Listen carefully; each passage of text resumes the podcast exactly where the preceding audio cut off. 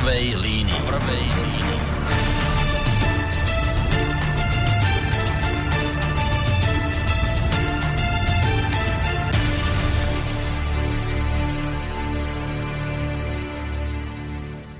Dobrý večer, vážení poslucháči. Je 11. 11. januára 2019 a je to čas na takú netradičnú reláciu. V prvej línii od mikrofónu vás bude sprevádzať Juraj Poláček a pri druhom konci linky sa bude o situácii vo svete rozprávať František Škvrnda. Dobrý večer. Dobrý večer. Uh, takže uh, František Škonda je uh, stály účastník diskusí na Slobodnom vysielači. Uh, prednáša uh, medzinárodné vzťahy na Ekonomickej uh, univerzite v Bratislave a myslím, že má čo povedať. Témy sú dneska rozsiale, alebo teda zaujímavé si myslím. Uh, budeme sa baviť o protestoch žltých viez, uh, žltých hviezd vo Francúzsku. Potom zabrúsime do Sýrie a pozrieme sa na to, či Spojené štáty skutočne odchádzajú a čo to spôsobí. A na záver, ako tretí bod nášho dnešného menu, e, si dáme diskusiu o tom, e, čo znamená bezpečnostná stratégia a e, tá, ktorú momentálne navrhuje slovenská vláda, respektíve Bezpečnostná rada Slovenskej republiky, či je dobrá alebo zlá. A tá diskusia, ktorá sa dneska rozbúrila, či má reálne opodstatnenie. Ja sa teda hneď na úvod spýtam, eh, eh, čo si teda myslíte o tom hnutí žltých viest a respektíve o tých demonstráciách. Bude to pokračovať, bude to niečo znamenať, zmení to niečo, či už vo Francúzsku alebo na medzinárodnej politickej scéne? No, na začiatok by bolo asi vhodné povedať, že je to trochu netradičná forma protestu, ktorá sa objavila vo Francúzsku. V dnešných médiách alebo v súčasných médiách sa snažia používať na zaujatie eh, príjimateľov veľmi krátke, by som povedal, priam slogany, a tak sa aj toto hnutie žltých hviezd, alebo spočiatku to boli len protesty, označovali za novú farebnú revolúciu, hovorilo sa, že to podporujú Američania, hovorilo sa, že to podporujú Rusi.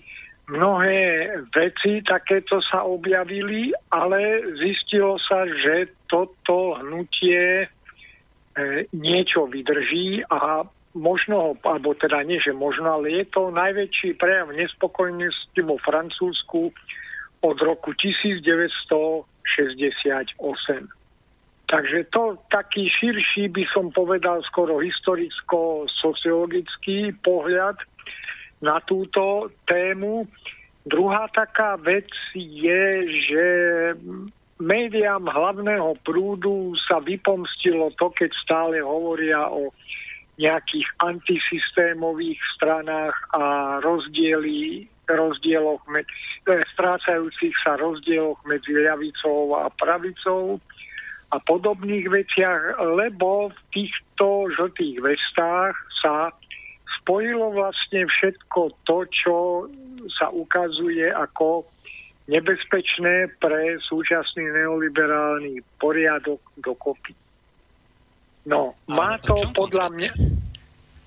Čo vlastne týchto, e, tieto, e, týchto podporovateľov rôznych prúdov spojilo? E, hovoríte teda, že sa na uliciach objavujú prívrženci či už rôznych ľavicových alebo pravicových zoskupení. Čo ich spojilo? No, spojilo ich také čosi, väčšina protestných hnutí, silných a skutočných revolúcií nie je to, čo poznáme e, z podania našich médií ako revolúcie, vznikajú e, z takého, dá sa povedať, drobného až malicherného dôvodu.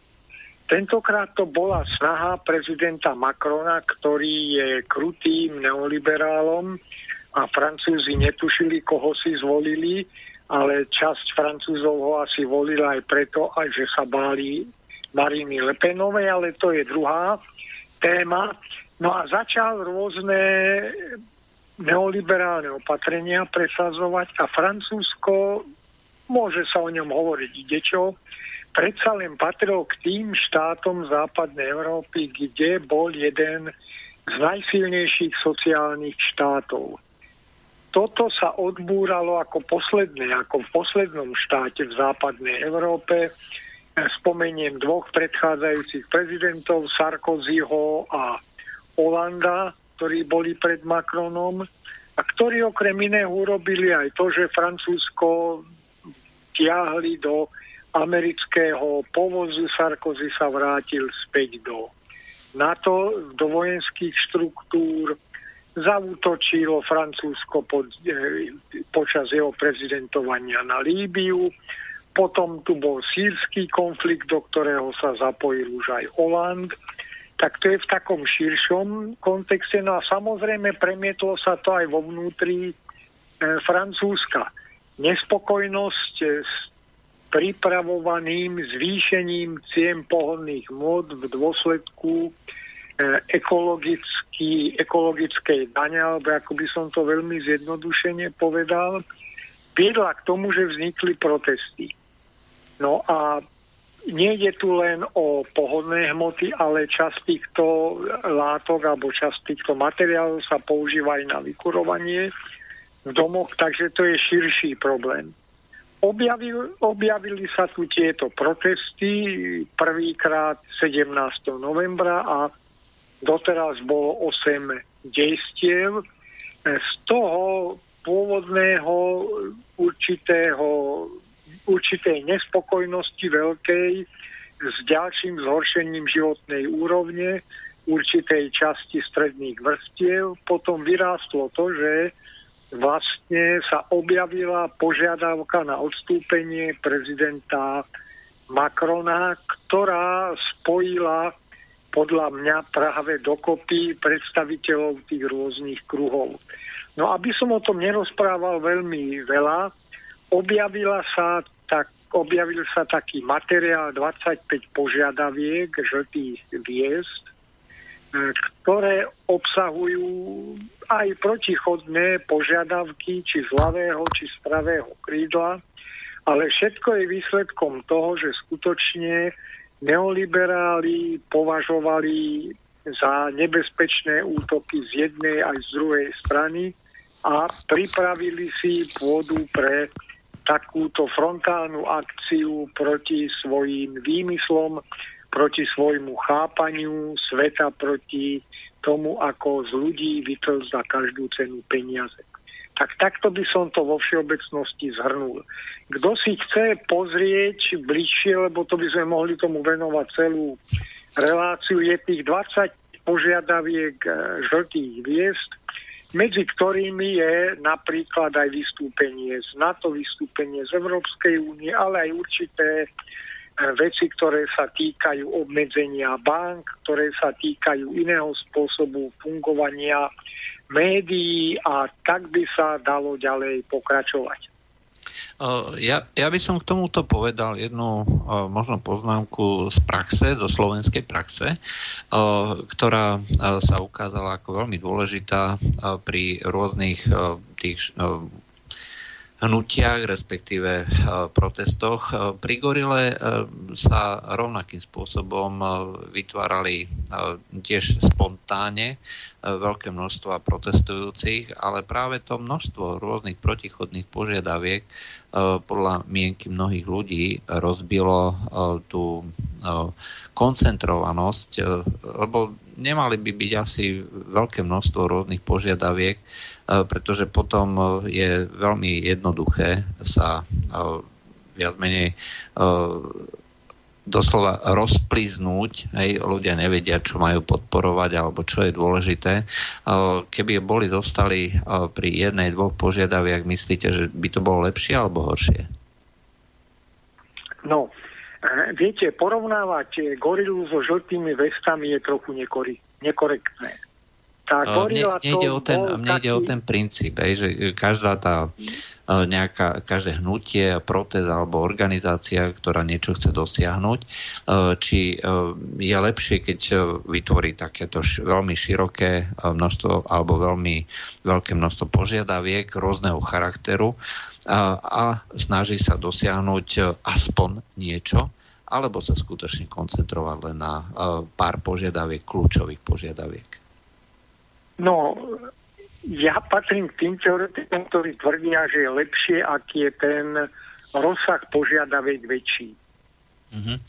Uh, Lebo viete, tú gorilu, no tam sa nevedelo vlastne proti čomu by sa malo protestovať, proti komu a keď boli tie e, veci teda tak podané, ako sa podávali, nezničilo ich, alebo teda nezastavilo tie protesty ani to, že bolo tých požiadaviek veľa, to, že sa nevedelo, čo sa má robiť. Tu je jasný odkaz. Mimo tých širokých požiadaviek chceme, aby skončil takýto systém, ktorý okráda ľudí práce. Včera či predčerom sa objavili dokonca požiadavky, vyberajte čo najviac peňazí z bank, ktoré spôsobujú to, čo je v súčasnom Francúzsku veľmi zjednodušene povedané. No, Takže... Toto je ináč veľmi nebezpečná požiadavka, pretože banky majú reálne aktíva len vo výške, no, alebo hotovosť len vo výške doslova pár percent e, svojho imania. E, takže jednoducho e, takýto ran na banku, aj útok na banku, čiže hromadné vyberanie dneska položí prakticky každú banku. No, viete, ale ako sa správajú banky voči nám? Čo všetko si dovolujú. Vy máte nejakú zmluvu s bankou, banka vám ju zmení, nič ani nepošle, vy sa musíte na internete snažiť zistiť, aké sú požiadavky na ten váš účet, e, podľa ktorých sa platí zaň a aké sú poplatky tam. Viete, žiaľ, ak sa hovorí o revolúciách, vždy v tých revolúciách dochádza k veľkým zmenám, ktoré sa spočiatku nedajú predvídať. Aj neskôr narastajú rôzne problémy a ja patrím tým, ktorí tvrdia, že dneska sú štyri prvky diktatúry voči bežným ľuďom. Prvou je diktatúra finančná. Na všetko potrebujete peniaze, vo všetkom vás obmedzujú. Dneska nejde o to, aby ste sporili, ide o to, aby ste si dávali požičky a tým vás držia pod krkom. Druhá diktatúra je právna. Dneska je toľko všelijakých právnych kľúčiek a právnych predpisov, že keď chcete niečo ako bežný človek robiť, e, nemáte preto priestor, alebo teda nedokážete to všetko obsiahnuť. Tretím je informačno-technická diktatúra, Dneska sa všade zaviedli mnohé informačné technológie, ktoré sú bez pochyby prínosné, ale stoja obrovské peniaze. To je napríklad aj problém fungovania alternatívnych médií, kde získať peniaze, keď už sa prekonajú právne problémy, ktoré sú.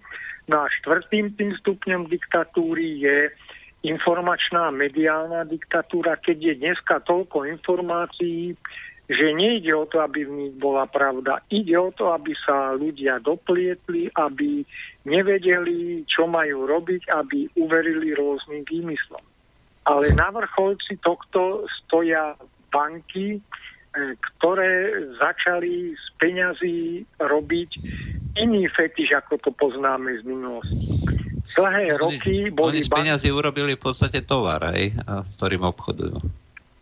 Áno, ale nie len, že tovar, lebo tie peniaze predtým boli určitým spôsobom kryté tovarom a nejakým majetkom. Dneska sú mnohé finančné bubliny, takže raz skôr či neskôr tie banky spadnúť musia.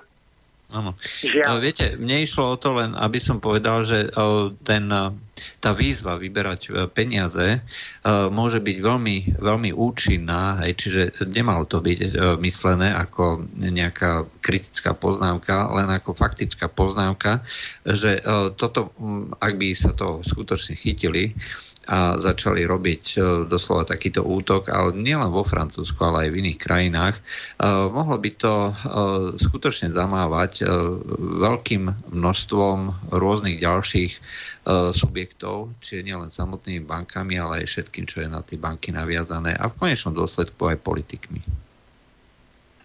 Tak áno, to, toto sa označilo za takú zmenu taktiky demonstrujúcich ešte je možné poukázať také dve veci. Je tu veľa momentov, aj tak, preto aj ja tak rozprávam na preskáčku, lebo nedá sa toto hnutie analyzovať podľa takých klasických učebníc, klasických nejakých kánonov súčasnej politológie, sociológie a podobných vied, napríklad vo Francúzsku bolo v niektorých prípadoch zmobilizovaných či privolaných viacej policajtov, e, žandárov a hasičov, alebo teda podobných zložiek, ako bolo demonstrantov. Demonstranti sa nejakým spôsobom rozptýlili, samozrejme, že urobili množstvo vecí, s ktorými sa súhlasiť nedá, ale žiaľ to sprevádza tieto, proces, tieto protesty, nejaké násilie, ničenie škody a podobné veci a teda eh, druhým momentom, keď týmto policajným to príliš nejde ututlať, tak bude teraz taký mediálny útok.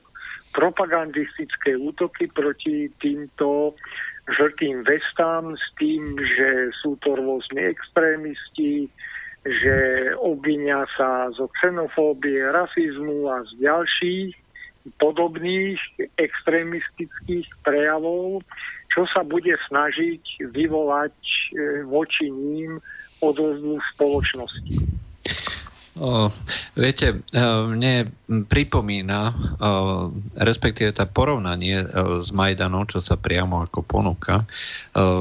To bolo vlastne v 2018 vzniklo to hnutie žltých viezd a Majdan vznikol 4,5 roka predtým, alebo dokonca už skoro 5 rokov. Tak to porovnanie je celkom zaujímavé, lebo vlastne vtedajšie médiá rôzne podporovali, hej, že to je proste spontánne hnutie aj ľudí, ktorí sa búria proti, proti vláde a jednoducho malo to všestranú podporu, ale pritom dnes vlastne média pri rovnakom type protestov, tiež je to spontánne, tak ako to vzniklo zo začiatku, tak naopak hovoria, že to je proste organizované niekým, niekým zlým alebo proste nejakými Rusmi a podobne. A snažia sa to diskreditovať. Myslíte, že, že to môže viesť ďalšiemu rozkladu ako dôvery neviem, politiku a média a podobných, podobných vecí? Takéto vyslovene očierňovanie niečo, čo je vyslovene spontánnym ľudovým hnutím? No, tak bez pochyby v dnešnom systéme informácií, tých mediálnych informácií, ktoré sa dokážu šíriť teda tými technickými prostriedkami médií, veľmi účinné, to môže priniesť určité výsledky. Avšak nie je možné podľa mňa opäť ani porovnávať Majdan s týmito žltými vestami. Majdan by bez americkej podpory, by bez podpory Európskej únie ani si nepukol. Viete, tam, tam to bolo zvonku je taký príklad toho malého polského politika e, Kačinského, prezývaného Kačkou, ktorý doma patrí k najväčším odporcom Európskej únie a tam si zobral ešte nejaký podstavec, aby ho bolo lepšie vidieť a vykrikoval tam za to, aby Ukrajinci sa pridali k Európskej únii. Tak o to... to sa budeme vlastne baviť, lebo to je súčasť aj tej bezpečnostnej stratégie. Ale uh, viete, tie začiatky, uh, ako ste hovorili, že vždycky to je nejaký spúšťač. Uh, dnešní Ukrajinci, ale už aj v tej dobe Európsku úniu vnímali ako uh, v podstate vysnívaný cieľ, ako nebe, nejaký, nejaké nebo, do ktorého sa chcú dostať. A skutočne uh, tá väčšinová nálada mienka, aspoň uh, v rámci toho Kievu bola v tom období taká, že chceme do Európskej únie. Tie začiatky, ono, ne, určite ste čítali, ako vznikajú farebné revolúcie.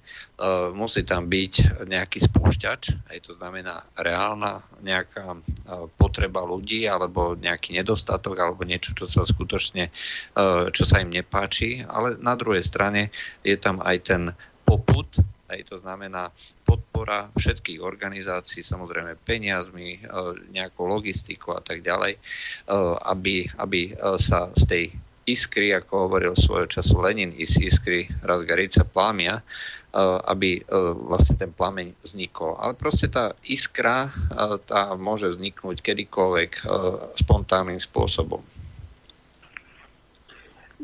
No, áno, ale opäť tu také zasahovanie zo zahraničia, ako bolo v prípade Majdanu, nie je. No a to potom, je jasné, to je samozrejme jasné. Viete, tá Európska únia, to je taká abstraktná požiadavka, že tam sa nevedelo, čo sa vlastne chce. Podľa niektorých zdrojov bol pripravený dokument medzi ukrajinskou vládou a Európskou úniou mal údajne 9000 strán. Neviem, či to je pravda alebo nie to sa nedá presne overiť, ale to je celkom iné, ako keď ľudia skutočne sa boja o to, že budú viacej platiť za pohodné hmoty a nič z toho nebudú mať, že budú viacej platiť za vykurovanie svojich bytov a podobne. A mhm. pričom tu tá sociálna základňa by som povedal, že trochu užšie ako bola v tom Kieve, lebo tam v podstate no, mali tri možnosti. Buď ste za Európsku úniu, buď ste za Rusko, alebo vám to je šuma fúk. Ale Viete čo, to, toto teraz nechajme tak, to je nejaká iná téma a, a možno sa k tomu dostaneme pri tej bezpečnostnej stratégii. Moja posledná otázka a v, a v súvislosti s týmito žltými vestami a protestami. Tento rok máme voľby do Európskeho parlamentu. Myslíte, že to ovplyvní podporu tých, povedzme, nesystémových, lebo momentálne vedú, vedie Národný front, čo sa týka podpory, potom nejaké lavicové a to to hnutie, Macronové hnutie zaostáva proste o pár percent za, za Lepen, za národným združením, to už nie je Národný front, už sa premenovali. Pomôže to, pomôže to vlastne týmto protestným nesystémovým stranám alebo populistickým, ako sú nazývané v médiách? No, Dá sa predpokladať, že ak zaradia na svoje kandidátky, či nepokorené Francúzsko, ktoré je popredí z tých ľavicových, alebo to, tuším, národné zhromaždenie má názov, tá Lepenovej strana nový, ak zaradia tieto dve strany na svoje kandidátky nejaké osobnosti, ktoré sú spojené s týmto hnutím, tak aj napriek protirečivosti tých pohľadov na tému v týchto dvoch stranách im to môže nejaké hlasy priniesť. Myslím, že aj ľavicovi, aj pravicovi voliči sa shodujú v tom eurokritizme alebo až dokonca v euroskepticizme a nikto z nich nie je nadšený tou zvyšujúcou sa účasťou Francúzska na akciách NATO. Takže v tomto sa určite zhodnú.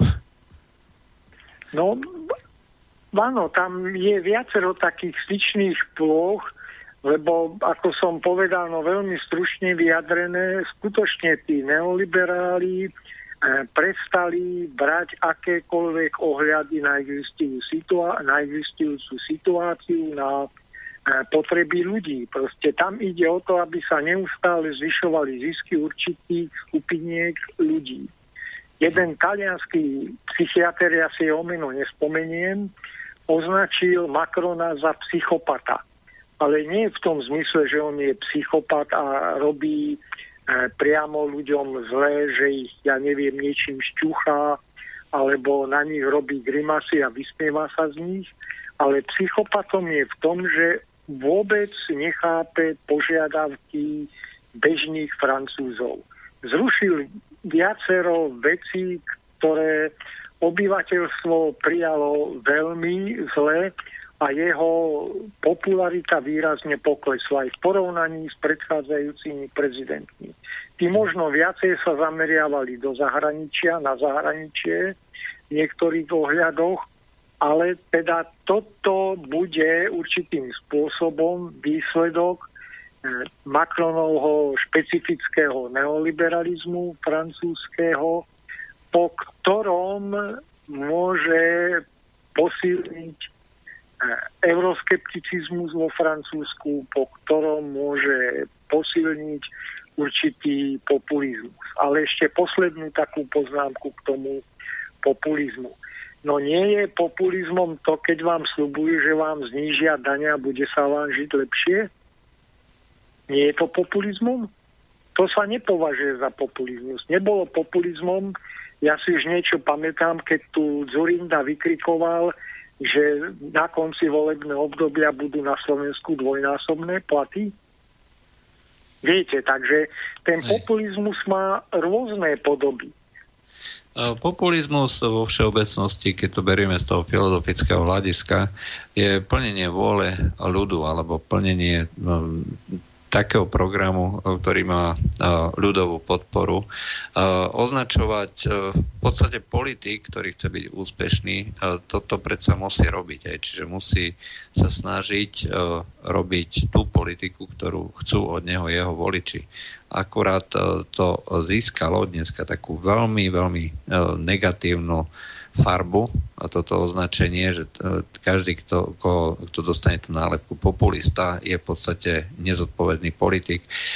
Čiže inými slovami, zodpovedným politikom, ktorého treba podporovať, je ten, ktorý naopak neplní to, čo si želajú ľudia, ktorí ide proti vôli svojich voličov, čo sa mi skutočne zdá doslova zvrátené. Ja s vami súhlasím a opäť by som uviezol tie moje štyri diktatúry. To je to, čo ide proti ľudu, ale sa mu to podáva ako jeho záujem. Bude viacej peňazí, len vydržte bude viacej práva, neprotestujte a súhlaste so všetkým, čo robíme. Zavedieme všade počítače a nejaké ďalšie technické prostriedky, všetci budete kontrolovaní, ale to je vo vašom záujme. A počúvajte tieto naše výmysly od večera do rána, lebo nikto iný vám pravdu nepovie. Viete, to, to je veľmi zjednodušene až nepekne povedané to, čo je dneska v radoch tých politikov, ktorí sa snažia odsúdiť e, populizmus. Skutočne viacero štátov alebo väčšina štátov má v ústavách nejaké také formulácie, že ľud je zdrojom moci. Takže populizmus je len počúvať hlas ľudu. A ten ľud nie sú tuční, bohatí bukári, ktorí nevedia, čo so svojimi peniazmi a vymýšľajú. To nie sú novinári, ktorí si nechajú zaplatiť za všelijaké veci, ktoré vymýšľajú. To nie sú právnici, ktorí vytlkajú horibilné sumy z rôznych nezmyselných sporov. Mhm. Viete, ten ľud je, je ten, ktorý musí pracovať, ktorý musí chodiť do zamestnania, je v neustálom strese, a nemá ani záruku, že ho pri najbližšej reorganizácii neprepustia. Ja by, ja by som to celé uzavral teda takto túto časť o tých žltých vestách. Bez ohľadu na to, či toto hnutie dokáže prežiť túto, toto zimné obdobie, či zanikne alebo naďalej bude pokračovať. Myslím, že výsledok uvidíme práve práve v tých voľbách do Európskeho parlamentu. Ak sa výrazne posilní váha a počet poslancov z tých strán, ktoré sú vlastne na strane tých žltých hviezd. A naopak, ak zníži, sa zníži počet poslancov, ktoré proti tomuto oponovali, tak to bude hlasovanie, to bude reálne hlasovanie, to bude referendum o, o tých žltých vestách, o ich programe, o ich zámeroch a o ich cieľoch. A myslím, že e, toto e, tu uvidíme, e, či to bolo úspešné a či to Francúzi pochopili správne. No, dá sa to tak povedať, ale ja by som tie volebné výsledky nefetišizoval. Viete, pred voľbami sa dokážu urobiť všelijaké také mechanizmy, ktoré skutočne ľudí ako si dopletú, ale všeobecne s tým súhlasím, že skutočne aké budú výsledky vo Francúzsku, ukáže sa, či tieto žlté vesty niečo reálne ovplyvnili. Ale ja si myslím, že už keď to hnutie vydržalo toľko, že ono určitým spôsobom zanechá aj inú stopu ako vo voľbách a e, tu, tá francúzska spoločnosť bude mať, alebo teda jej elity budú mať s tým rôzne problémy. Mm. Dáme si teraz e, nejakú krátku predstavku na pesničku a po pesničke e, by sme sa mohli dostať ku tomu, tomu druhému bodu, ku Sýrii, ak teda, ak teda súhlasíte. Dobre, v poriadku, áno. Qui c'est qui prend le taxi Les gentils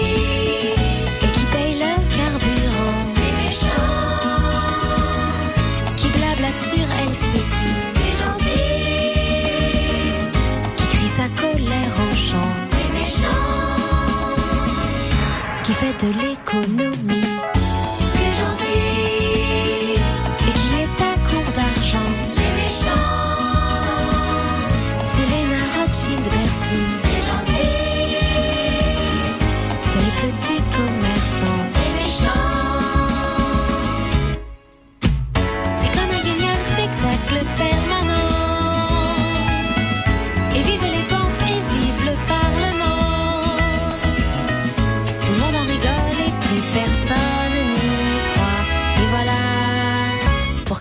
L'antipathie.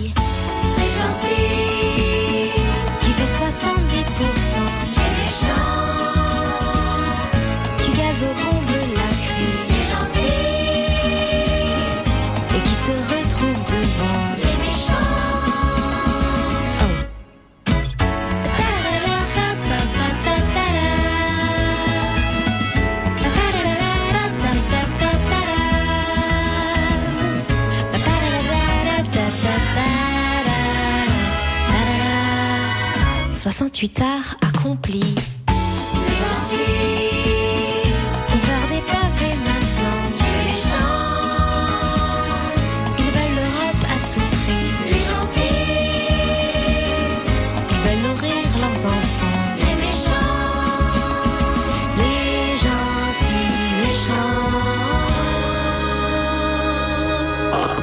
Takže dobrý večer, takže sme tu opäť po prestávke. E, Sme v relácii v prvej línii e, s Františkom e, Škvrndom, človekom, ktorý prednáša medzinárodné vzťahy na ekonomickej e, univerzite, e, odborníkom e, na tieto rôzne udalosti. A keďže sa vysiela z, Bra- z Bansko-Bystrického štúdia, pán Škvrnda e, je na telefóne, takže priamo nám volať nemôžete. Môžete nám ale písať na mail studiozavinaslobodnyvysielač.sk alebo cez uh, stránku, cez formulár na stránke www.slobodnyvysielač.sk.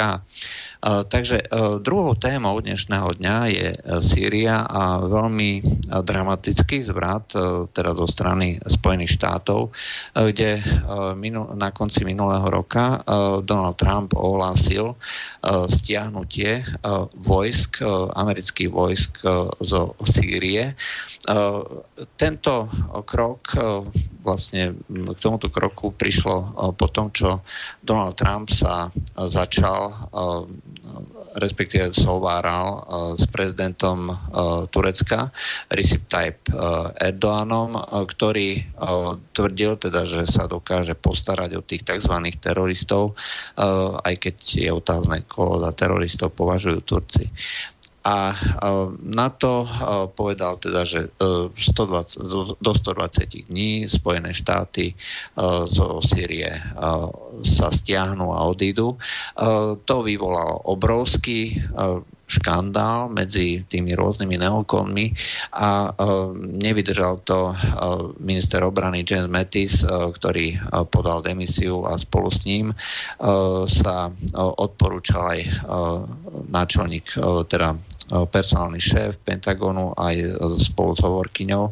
Dnes Pentagon vedie ako náhradný minister obrany Patrick Shanahan a tento tento stav dodnes vyvoláva pochybnosti. Spojené štáty vraj len takticky ústupujú, zvýšia počet základní v Iraku, ale dnes bolo práve ohlásené, že sa začínajú stiahovať nejaké prvý, prvé kusy techniky.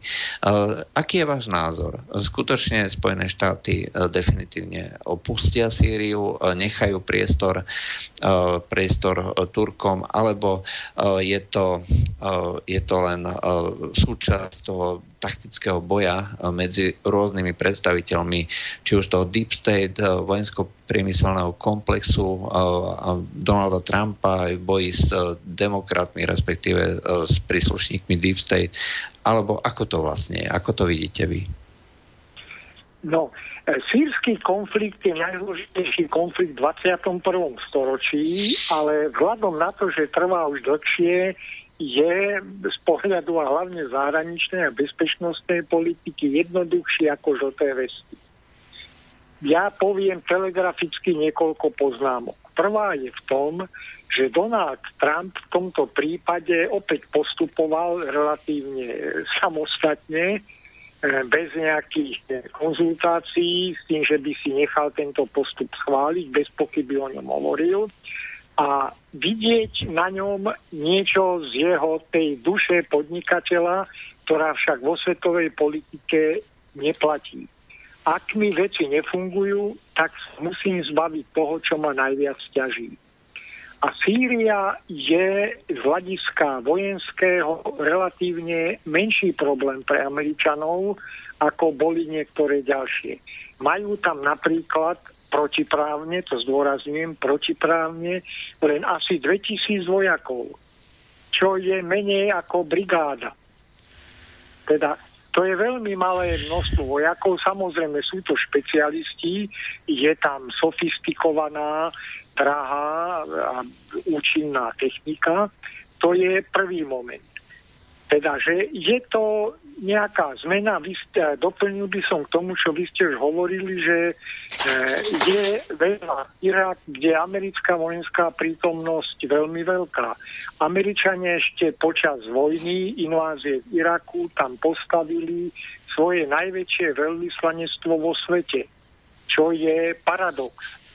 V takej, takom štáte ako Irak e, sa najväčšie veľvyslanectvo nestavia. Okrem toho sú tam americkí vojaci v počte, odhaduje sa okolo 5000, ktorí sú tam na základe dohody s vládou a okrem toho tam je neznáme množstvo novodobých žoldnierov, príslušníkov vojenských, eh, súkromných vojenských spoločností. Takže to, že kde je tých 2000 vojakov, môže vyvolávať rôzne otázky a tie veci, ktoré robili z územia Sýrie, pokojne môžu robiť z územia Iraku. Nie úplne, ale do značnej miery. Takže to je prvý taký pohľad na problém. Nič podstatného, nič zásadného sa v tomto nezmení. Druhá vec je v tom, že Donald Trump už vo svojej predvolebnej kampani hovoril o tom, že zo Sýrie odíde. Tento konflikt považoval za vojnu Obamu, za vojnu demokratov, e, ktorá bola spojená s mnohými problémami. Takže to by bol taký širší úvod do tejto témy. E, Potom odpoveď trochu zložitejšia. No, čo si myslieť o americkej politike? Ono vždycky bola dvojtvárna, vždycky bola rafinovaná, špekulatívna, ale dneska je možno vidieť až štyri rôzne názory, ktoré sa krížia a ktoré robia z Washingtonu nevypočítateľného aktéra medzinárodných vzťahov. Prvá vec je, že Donald Trump má svoju líniu v politike, ktorá je do určitej miery nekonzistentná, ale snaží sa ju presadzovať. Aj tento odchod zo Sýrie, ja by som videl v takomto kontexte jeho pohľadu, že to nebolo nič, e, čo sa nedalo čakať. Prišlo to náhle s tým, že on to spojil veľkohubo s tým, že porazili sme islamský štát a môžeme odtiaľ odísť. Donald Trump je však v týchto svojich krokoch značne v zajatí vojensko-priemyslovo finančného komplexu. Napríklad dvakrát sa zaútočilo na Sýriu raketami Tomahawk a ďalšími. Vystrelilo sa, ak si dobre spomínam, okolo 200 rakiet alebo 170 a každá z tých rakiet stojí okolo milióna dolárov. Tak viete, aké to boli objednávky pre vojensko-priemyslový komplex, pričom to neprinieslo vojensky žiadne výsledky. Stôvodnilo sa to, ako si odvetol za chemické útoky, nedokázané zo strany Asadovho režimu. Takže to je prvá línia, táto Trumpovská. Druhá je v tom, že on svoju politiku nemôže robiť sám, ale je ako si nominantom republikánov a republikáni si podosadzovali rôznych ľudí, predstaviteľov rôznych elít, záujmových skupín na rôzne miesta. Donald Trump to rieši tým, že patrí k americkým prezidentom, ktorý mal asi najviac personálnych výmien na tých vysokých funkciách. Minister obrany vydržal necelé dva roky, minister zahraničných vecí je druhý, e, šéf štábu Bieleho domu je tiež druhý, ale sú aj funkcie, kde sú už tretí ministri. Takže týmto sa snaží on dostať tú svoju politiku do súladu s republikánmi. Treba povedať, že teraz, čo boli tie e, ako si voľby, pol, pol voľby, alebo ako to nazývajú, polovičaté voľby, posilnili um, pozíciu Midterm ako strednodobé by sa dalo to oznať, označiť. Áno. Takže tie midterm, teda voľby e, v polovici volebného obdobia posilnili jeho pozíciu. A napriek tomu sú tam určité dohadovania. Treťou líniou je demokratická strana Demokrati využijú, no, tak ako opozícia, každú šancu zautočiť na Donalda Trumpa. Nemajú však síly dosiahnuť nejakú zmenu situácie. I keď opäť v tých voľbách eh, v novembri si posilnili pozíciu snemovní reprezentantov a môžu množstvo vecí blokovať, čo vidieť dneska na tom fenoméne shutdownu, E, ktorý teda už Američanom lezie na nervy a e, odskáče si to vo svojej popularite Donald Trump.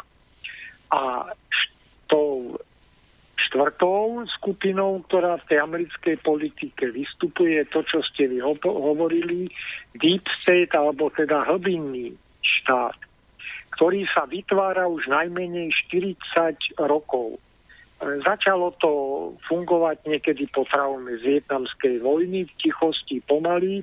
Potom sa využila sovietská invázia do Afganistanu na to, že sa začali robiť rôzne veci, ktoré e, boli o mnoho viac preč od amerických hodnot ako to, čo robili. vtedy potom začalo ťahanie peňazí na projekty protiraketovej obrany je možné povedať, že bolo už niekoľko koncepcií protiraketovej obrany, začal s tým Reagan s hviezdnymi vojnami, ani jeden z tých projektov sa nedokončil a už sa robí iný. Sú to obrovské peniaze, ktoré potom súvisia s tým, čo sme hovorili v tej predchádzajúcej téme, že banky skutočne vládnu svetom a E, vyrábajú peniaze bez, bez tovaru, vytvárajú rôzne finančné bubliny. Práve tieto systémy protiraketovej obrany sú príčinou z toho, že je ten stav amerických aj svetových financií taký. Takže to sú štyri momenty, ktoré sa v tej americkej politike aj v Sýrii prelínajú. No, potom aktuálne je možné povedať to, že všeobecne aj na západe sa pripúšťa, že Assad tejto vojne výťazí. S ruskou podporou, samozrejme bez ruskej podpory by to nedokázal. A okrem toho iniciatívu riešení problémov prevzala taká os Moskva, Ankara, Teherán. Ona je veľmi protirečivá, má množstvo vnútorných problémov, medzi sebou, ale dokázala prispieť k tomu vývoju, ktorý je tam dneska vidieť ktorý tam cítiť a opäť, keby som hodnotil tak nejako psychologicky či sociálno-psychologicky Donalda Trumpa, tak nepovažuje za vhodné s tým malým kontingentom, ktorý tam má, sa nejako pokúsiť radikálne dramaticky zmeniť situáciu. Bolo by tam potrebné dodať asi viacej ľudí, viacej techniky, lebo islamský štát po porazení to konštatovalo už niekoľko mocností, ale nebol zničený. A teroristi tam ešte stále majú určitý priestor pre svoje pôsobenie. No a toto nevyhovuje tým neoliberálnym kruhom, ktoré vlastne žijú z toho chaosu, ktorý začali západné štáty po vedení USA v 21. storočí šíriť na Blízkom východe. No a posledná taká vec, na ktorú by som poukázal, je stále existencia nejakého takého dvojakého prístupu USA, ono, tú podporu teroristov rôzneho druhu, toho sa nezdajú. A potom sa tu objavuje aj taký fenomén, o ktorom som zatiaľ málo hovoril, a to je iránsko-izraelský kontext tohto sporu.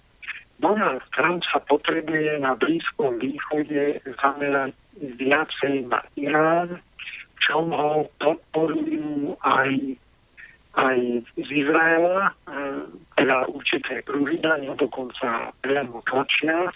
A aby som to nejako zakončil, tak ja si myslím, že ten odchod zo Sýrie bude po určitom čase skutočne naplnený.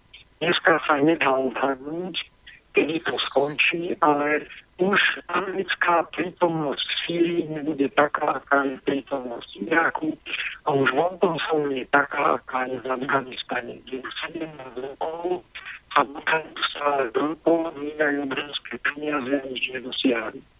Takže to je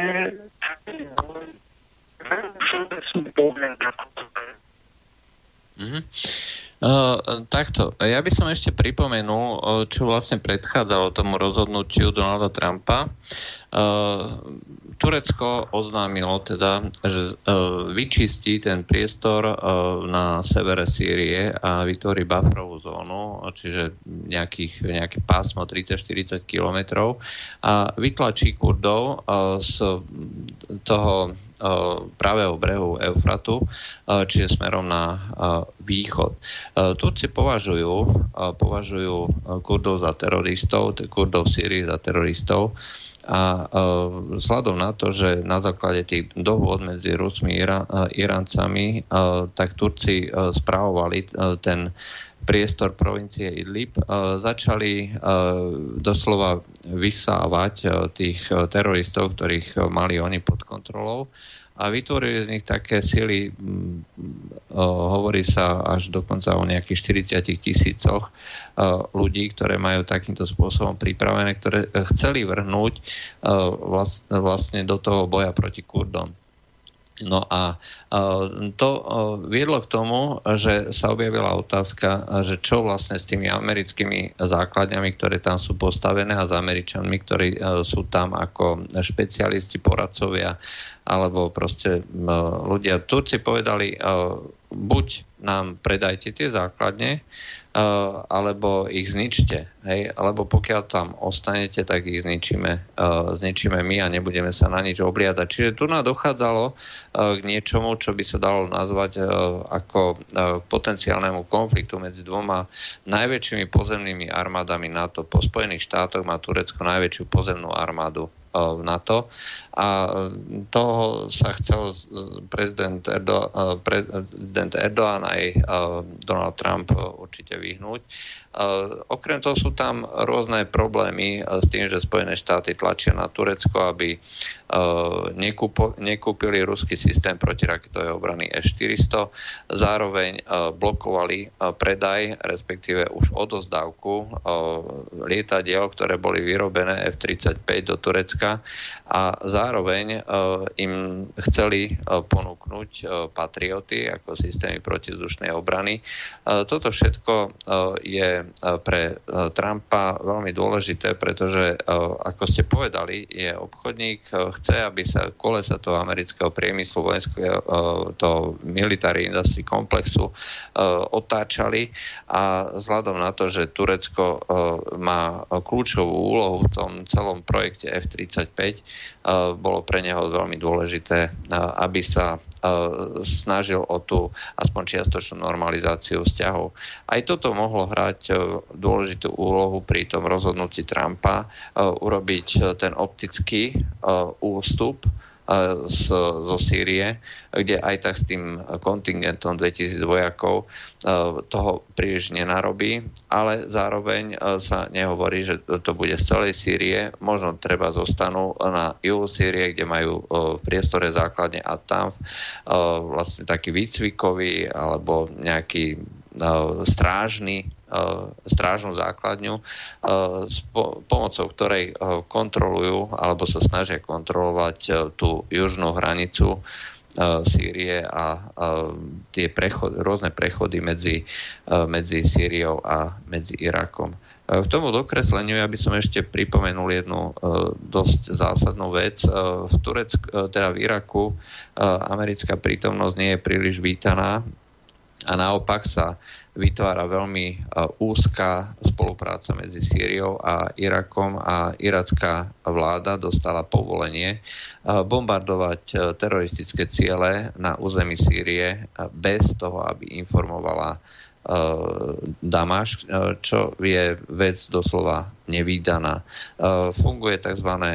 Bagdadské koordinačné centrum, kde sedia spolu za jedným stolom Iránci, Irak, Rusko a zástupcovia Sýrie a je celkom dobre možné, že napriek snahám Donalda Trumpa a nejakých amerických predstaviteľov sa ich takéto plány môžu veľmi zaujímavým spôsobom zmeniť alebo zvrátiť. Tak to bolo na dokreslenie, tak ako čo mám informácie ja. A Turci, ešte doplním, Turci hovoria, že bez ohľadu na to, čo sa, čo sa či Američania odídu alebo neodídu, tak sú pripravení, ako dneska povedal minister obrany, Turecka zakopať tých teroristov do tých dier alebo do tých jám, ktoré si vykopali. No, to, toto je trochu iná dimenzia. Ja s vami súhlasím.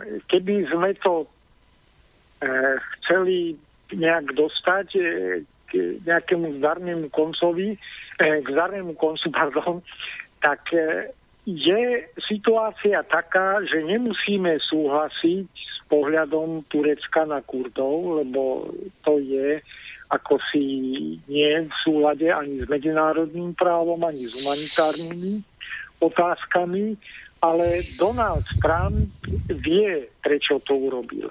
Len potom vzniká otázka, prečo proti tomu protestujú, proti tomuto ťahu e, ostatní spojenci Spojených štátov, lebo to sme nespomínali, že tam to vyvolalo veľké zdesenie, tento americký krok, ktorý nebol s nikým konzultovaný.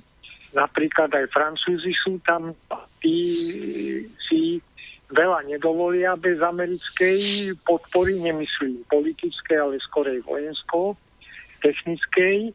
A potom je tu otázka toho iného štátu, vojensko-priemyslového komplexu, teda prečo sa on stavia pre tejto relatívne racionálnej úvahe Donalda Trumpa, ktorý nechce ďalej jatriť nejaké vzťahy s Tureckom, ktoré sú veľmi napäté. Objavili sa dokonca aj také náznaky, že možno bude iný postoj USA k vydaniu Gilena a ľudí, ktorí sú okolo, okolo neho.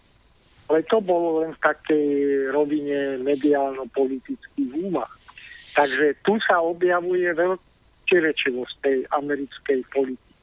Ja nepatrím k stúpencom Donalda Trumpa, považujem ho e, bezpečnosť sveta skorej za nešťastie ako za prínos, ale v tomto prí postupoval relatívne, chcel, chce postupovať relatívne racionálne a bránia mu on, najmä spojenci USA a ten hlbinný štát, no a k tým sa pridajú aj tí demokrati, E, ktorí týmto chcú získavať politické body.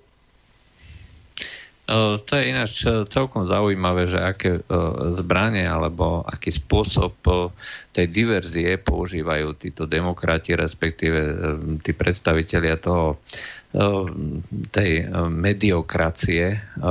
New York Times vydal taký zaujímavý materiál vo svojej tlačenej verzii, kde tvrdil, že Paul Manafort E, človek, ktorý viedol Donaldovi Trumpovi kampaň, odozdal nejaké dôverné materiály ruskému oligarchovi, ktorý to mal posunúť ďalej Putinovi.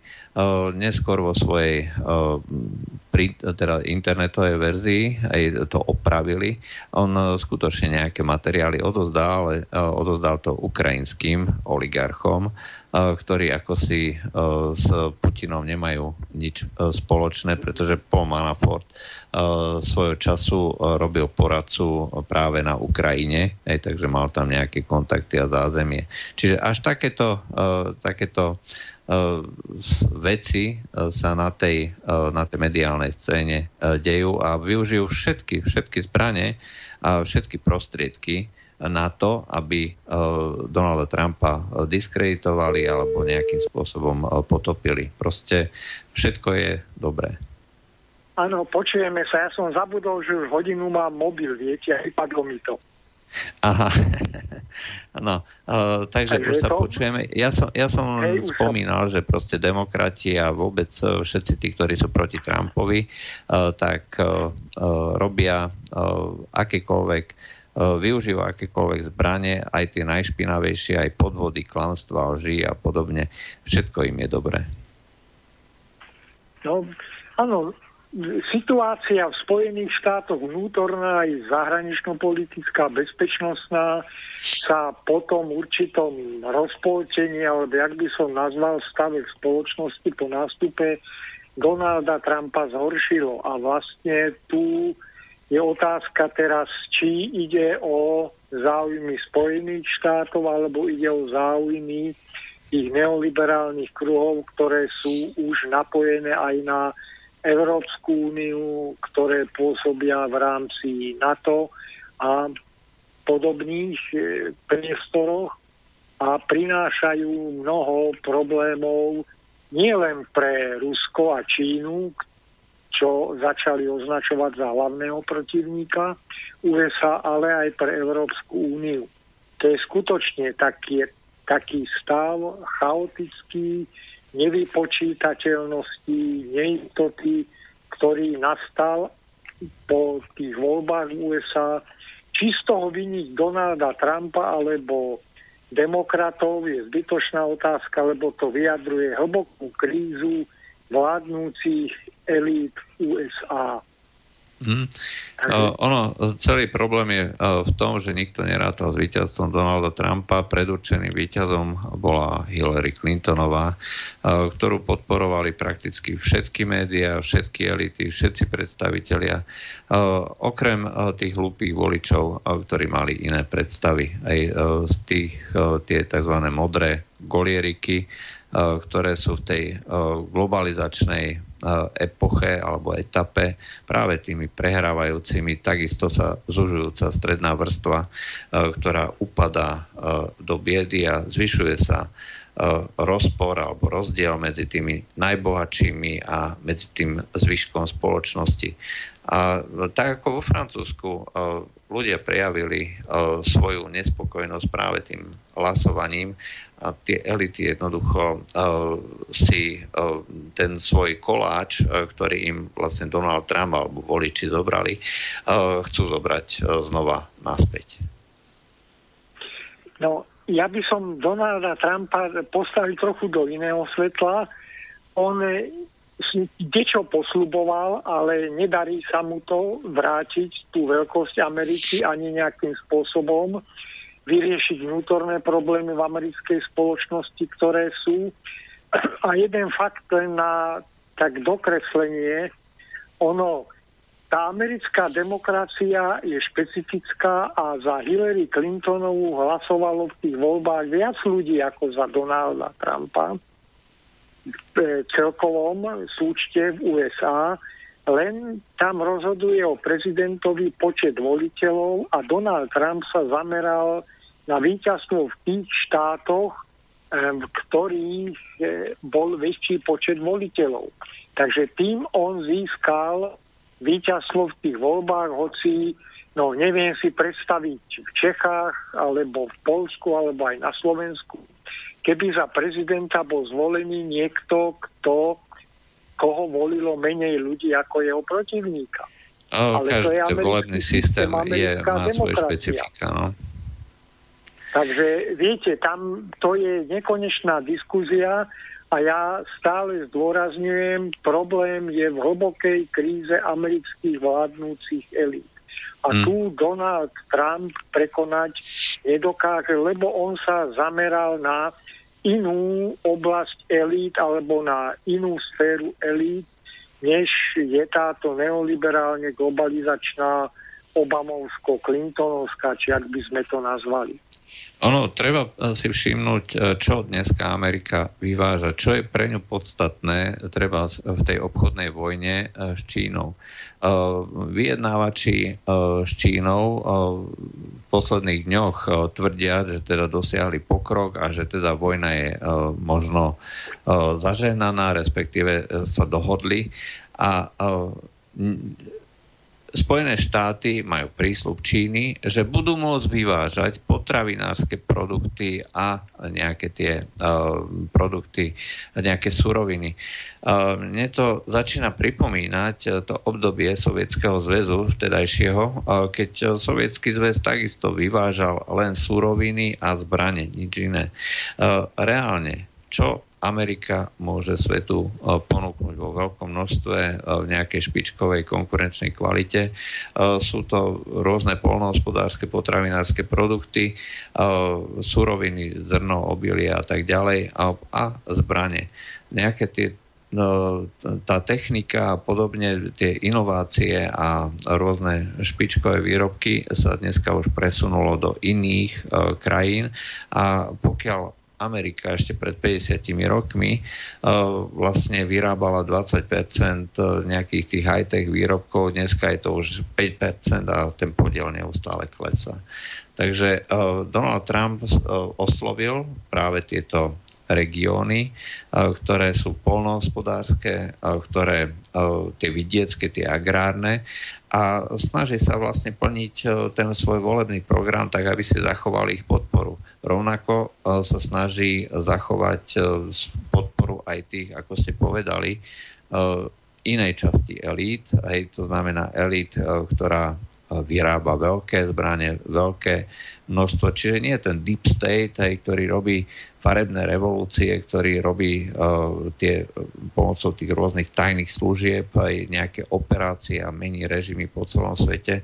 Jemu ide v prvom rade o ten biznis, o to, aby uh, či už tí, jeho voliči v tých agrárnych štátoch, v, tých, v tom hrdzavom páse na severovýchode Spojených štátov alebo tých agrárnych oblastiach, ktoré produkujú práve tieto suroviny alebo sa tam ťaží, ťažia suroviny, aby si tam zachoval podporu. To, to America First je práve zamerané na tieto oblasti, na tieto regióny, aby tí mali vlastne z jeho politiky prospech. Aspoň tak to vidím ja.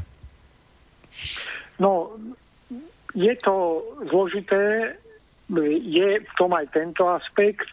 Zase treba povedať, že bez toho, pokiaľ sa nepodarí ako si prekonať veľmi zlé následky deindustrializácie, ktorá postihla výrazne USA v tých procesoch, o ktorých ste hovorili, tak Donaldovi Trumpovi sa dlhodobo nepodarí zlepšiť ekonomickú situáciu v USA. Napríklad pred voľbami sluboval zníženie štátneho dlhu Nepodarilo sa mu to. Za Áno, dva roky ten štátny, ten štátny dramaticky narástol.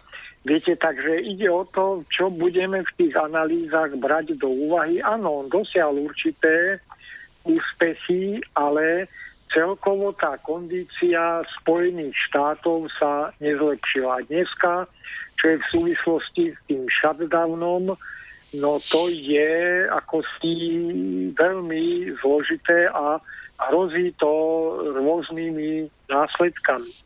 Neželanými pre jednu aj pre druhú, pre druhú stranu.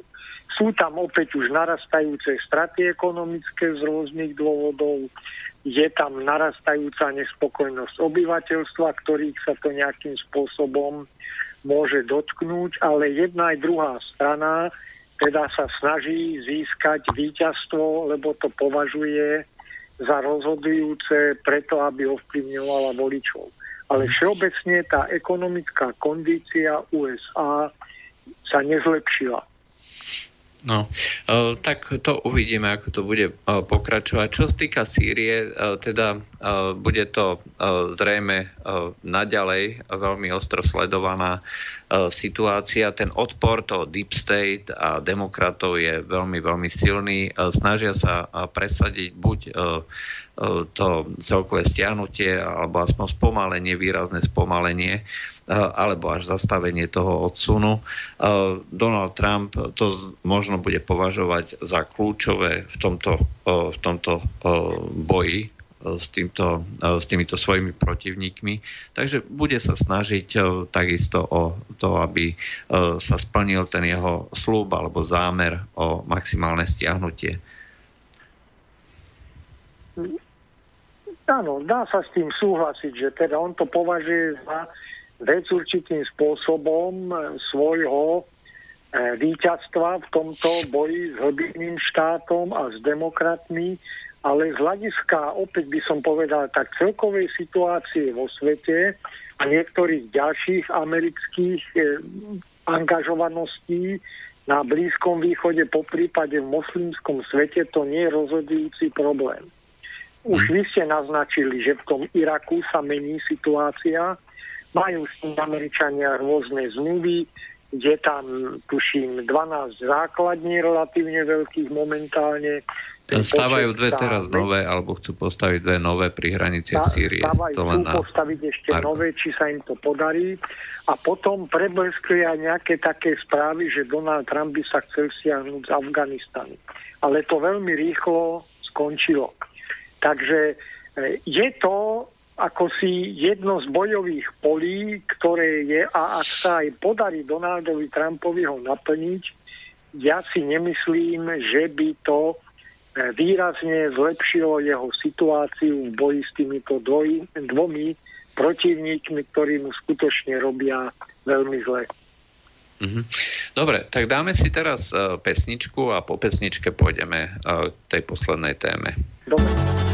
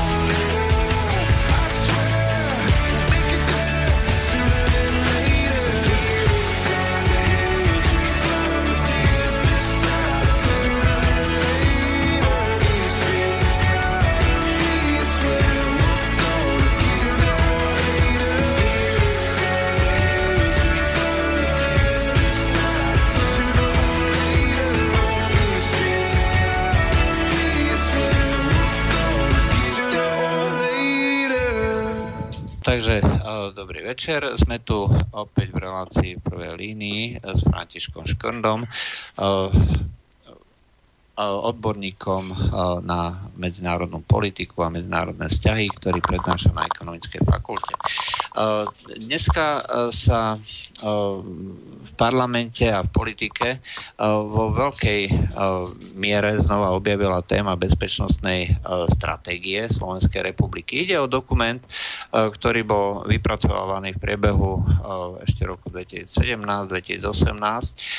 Mal byť prijatý, nebol prijatý a v parlamente sa objavila výzva aktivistov, odborníkov z medzinárodnej bezpečnosti na to, aby táto bezpečnostná stratégia bola teda v parlamente prijatá. Zatiaľ bola prijatá len teda na úrovni vlády a na úrovni bezpečnostnej rady ako konečný text, ktorý sa teda už nebude meniť. No a keď túto, túto výzvu zachytil poslanec Blaha, napísal nejaký rozhorčený text, že predsa nemôže túto bezpečnostnú stratégiu diktovať nejaký zoznam aktivistov, ktorý tam aj vymenoval alebo ukázal na obrázku. A tvrdí teda, že veľká časť z nich sú ľudia, ktorí presadzujú zahraničné záujmy a dokonca jeden z nich, Tomáš Valášek, predstaviteľ z Carnegie Centra, je platený priamo z amerických peňazí a vraj sa teda zúčastnil na tvorbe tejto bezpečnostnej stratégie. Čo si myslíte vy o tejto stratégii vôbec a zameraní a vôbec o celej tejto debate, ktorá posledné dni mnohých ľudí zaujala? Opäť by som začal všeobecnejšie, že bezpečnostné stratégie sú dokumenty, ktoré predstavujú aj rečnícke cvičenia. Je tam množstvo balastu nejakej takej povinnej jazdy, čo sa musí povedať. Od prvej bezpečnostnej stratégie, ktorá bola prijatá ešte pred vstupom do NATO, potom druhá v 2005 a teraz táto tretia, ktorá by mala byť prijatá, je základným pravidlom, že táto stratégia musí zodpovedať prianiam NATO. To zdôrazňujem. Celá tá koncepcia aj v roku 2005, aj teraz vychádza z toho, že to musí zodpovedať prianiam NATO. Preto aj tá diskuzia bola vždycky nemastná, neslaná, E, pričom treba doplniť, že NATO si síce činí nárok na našu celú bezpečnosť, by som povedal, do poslednej bodky, pričom veľkú väčšinu spotrieb našej bezpečnosti tento pakt nie je schopný zaistiť. To je taký ako si, to je také protirečenie medzi obsahom tohto dokumentu, ktorý je politický a tak ho treba vnímať, že sa musí v ňom odviesť niečo niekomu, kto nie je len na Slovensku, ale na druhej strane je množstvo vecí, ktoré sa, keď to poviem veľmi naostro, nesmú ani povedať, nie to ešte kritizovať. Takže v tomto duchu aj tento dokument bol pripravovaný.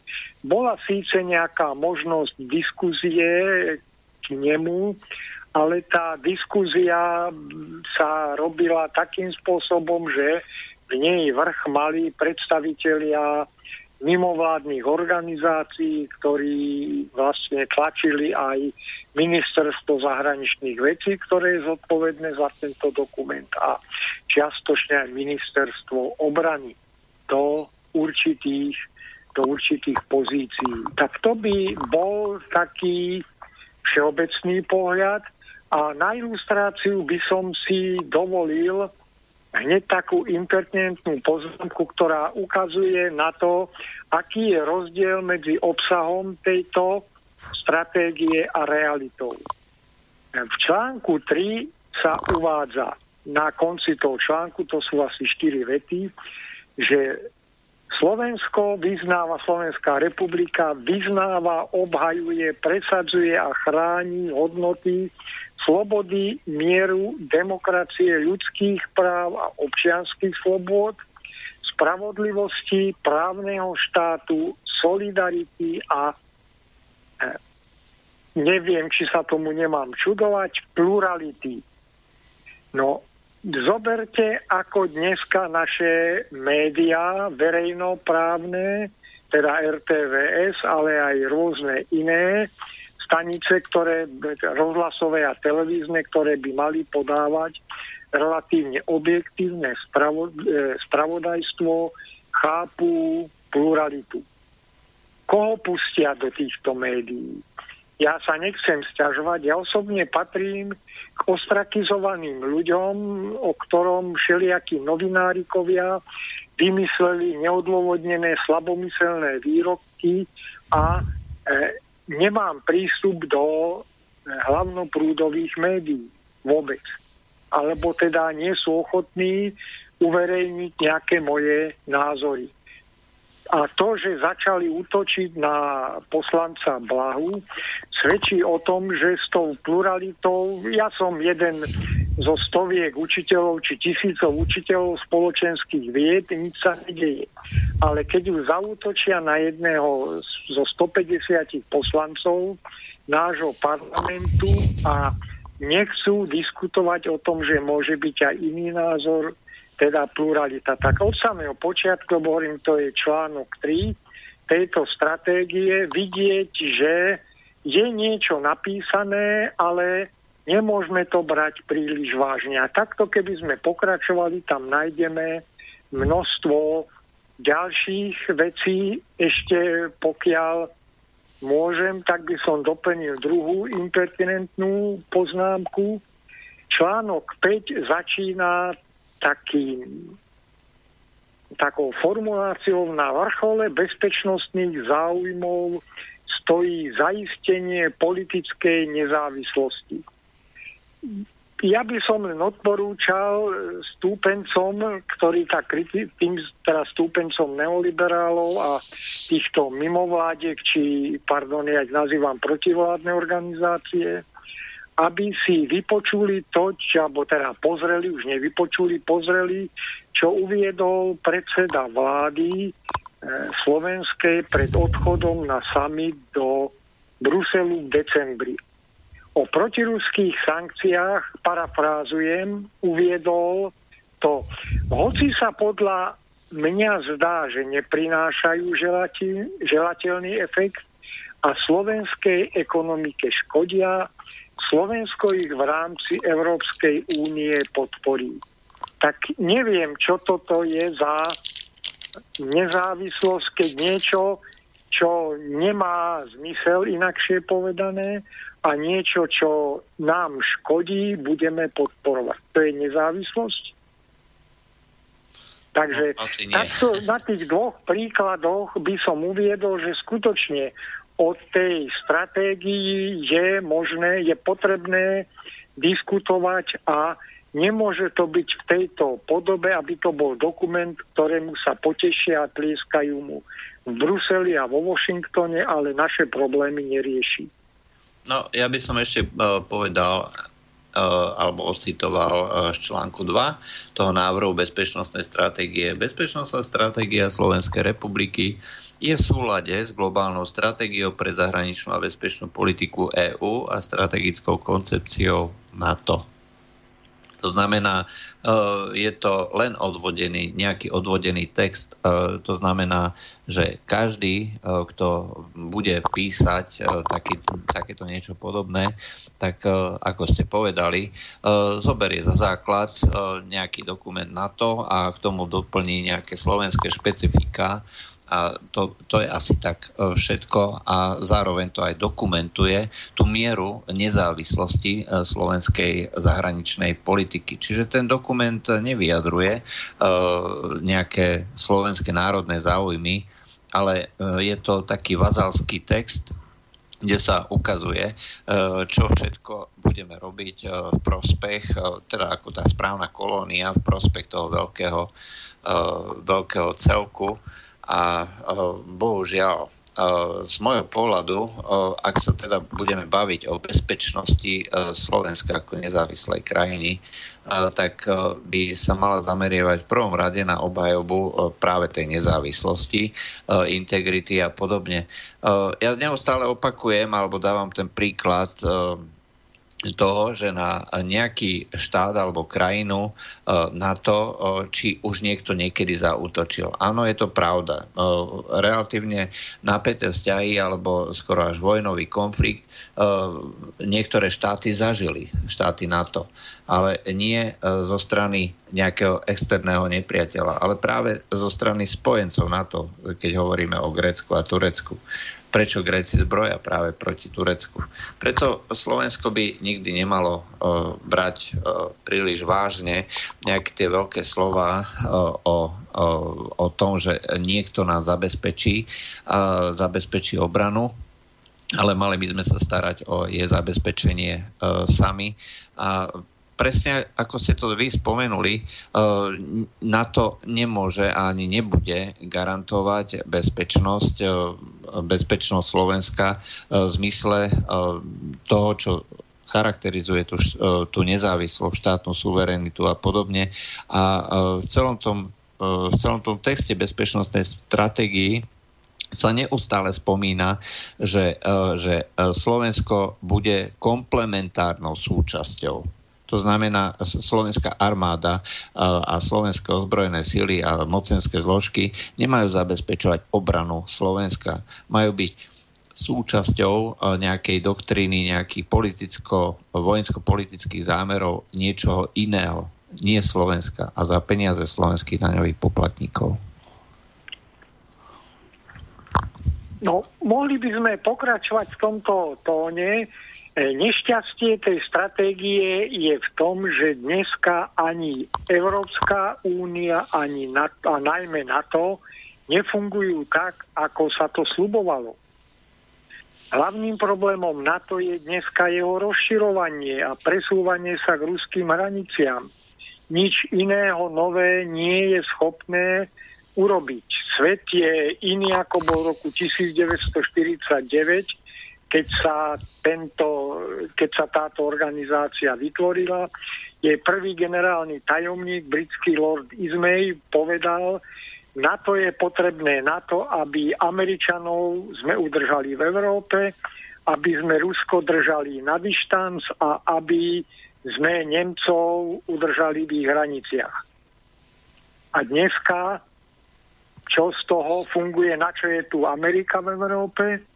Prečo treba Nemecko obmedzovať, keď to je najsilnejší alebo najvýkonnejší štát Európskej únie. Hm? Takže koho ohrozuje Rusko, by som si dovolil len tak doplniť, že články 10-11 sú vyslovene rusofóbne. Záver o tom, že vojenský potenciál aktivity Ruska v blízkosti členských štátov, v blízkosti členských štátov Európskej únie a na to narástli, následkom čoho došlo k vojenskému posilneniu východného krídla NATO. Je to postavené na hlavu. Rusi urobili zmeny na svojom území potom, keď sa tam začali stiahovať síly, síly NATO. Ne? Takže podobne aj článok 18 ktorý nie je o nič lepší. Takže vlastne ten problém na to, že čo vyjadril ten britský lord, je vlastne, že potrebuje nejakým spôsobom stáť proti Rusku. Ak sa spočítajú, koľko majú dneska len európske štáty na to prostriedkov, teda s výnimkou e, strategických zbraní a jadrových, e, jadrových zbraní a strategických nosičov, ich majú tuším viacej ako má Rusko spolu. Prečo Poliaci ešte stále potrebujú nejakú americkú základňu, ktorú chcú nazvať Fort Trump a podobne. Takže to, toto je také, čo zostalo z minulosti a ukazuje na to, že tá bezpečnostná strata, alebo ono nie je stratégia na to, sú koncepcia a doktríny. Na to najmä vypracované potom do vojenských podôb, sa vôbec nestarajú o to, čo je v Slovensku, v Čechách, ja neviem, niekde v Maďarsku či v Chorvátsku, ale ide o to, aby sme vedeli nejakým spôsobom eh, obťažovať Rusko, alebo teda vytvárať nepríjemnosti. Na základe toho potom Rusko príjme opatrenia a my môžeme zvyšovať zbrojnú výrobu. Eh, Spomínaný prezident Trump dneska už viackrát na e, samite v lete v Bruseli odchádzal s výkrikom nie 2%, ale 4%, aby ste mali dávať na vojenské výdavky. Tie percentá na vojenské výdavky nie sú na nič iné, len na to, aby tieto štáty vazalské v Európe kupovali americké e, zbranie, americkú vojenskú techniku. To je príklad aj nákupu posledných stíhačiek na Slovensku. Mm.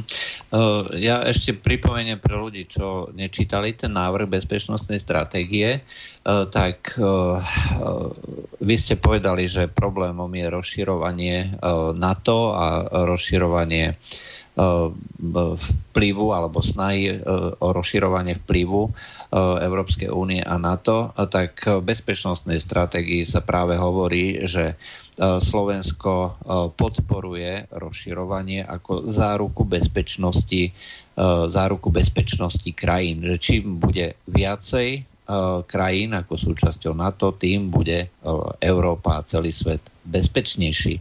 Rovnako je to aj s Európskou úniou, kde priamo v Lisabonskej zmluve máte napísané, že Európska únia chápe na to ako súčasť bezpečnosti Európy, to znamená je americká prítomnosť podľa Lorda Ismaja žiaduca, potrebná, čiže uh, už v Lisabonskej zmluve uh, európske štáty uh, priznávajú, že sú kolóniou Spojených štátov.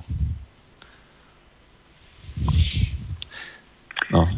no, potom keby sme sa držali ešte slovíčok, tak je tam v časti 3, bod B, články 13 až 21, Euroatlantický integračný priestor. No, E, problém integrácie dneska vzbudzuje veľkú nevolu v rámci Európskej únie. Ale o tom, že by, bol, že by sme sa mali ešte integrovať s USA a s Kanadou v euroatlantickom priestore, o tom sa nedá vážne hovoriť. Ale tento dokument vychádza opäť z takejto formulácie veľmi všeobecnej, ktoré bez pochyby zatlieskajú vo Washingtone a všetci jej tvorcovia dostanú na budúci rok vo svojich grantových programoch pridané za to, že sa postarali o takúto formuláciu, ale to je čosi, čo v skutočnosti neexistuje, nefunguje. Mm. Uh, mňa zaujali tie také pikantnosti, že uh, my podporujeme uh, pr- Ukrajinu a zároveň druho v nejakých iných odstavcoch hovoríme, že vážnym nebezpečenstvom sú zlyhávajúce štáty, ktoré nedokážu svojim občanom zaručiť bezpečnosť a stabilitu, dochádza k porušovaniu základných princípov a noriem medzinárodného práva, oslabovaniu mechanizmov kooperatívnej bezpečnosti, porušovaním medzinárodných záväzkov a zmluv a tak ďalej. To všetko sú príznaky uh, Ukrajiny, korupcia a tak ďalej a tak ďalej. Uh, čiže my podporujeme doslova zlyhávajúci štát hej, a nie kvôli tomu, aby sme uh, pomohli zlepšiť tie procesy tam, aby sme z toho zlyhávajúceho štátu urobili demokraticky, nám proste vyhovuje, uh, že je to tak, ako je. Dôležité je, že uh, súčasné ukrajinské vedenie je proti Rusku a celá tá uh, strategická uh, to zameranie je vyslovene, vyslovene proti proti Ruske. A treba ešte pripomenúť, e, že sa tam šíria doslova lži. Pretože v článku 10 sa hovorí, že s nepokojujúcim prípadom porušenia základných princípov a noriem medzinárodného práva je pričlenenie eh, časti územia Ukrajiny ozbrojenou silou a tak ďalej na základe eh, nelegitímneho referenda na Kríme Sevastopole.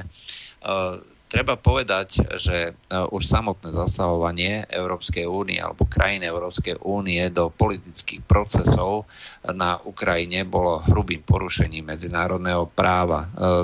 Takým, že to by nikto nikdy neakceptoval, pokiaľ by to bolo na území nejakého Francúzska, Nemecka alebo Spojených štátov amerických. E, rozdávanie koláčikov predstaviteľov ministerstva, e, treba z Ruskej federácie, niekde e, vo Washingtone alebo v Paríži na nejakej demonstrácii, kde by ľudia hádali molotové koktály na policajtov, no tak e, toto by e, zrejme e, viedlo nielen k nejakém, nejakému diplomatickému konfliktu, ale možno aj k niečomu ďaleko, ďaleko horšiemu.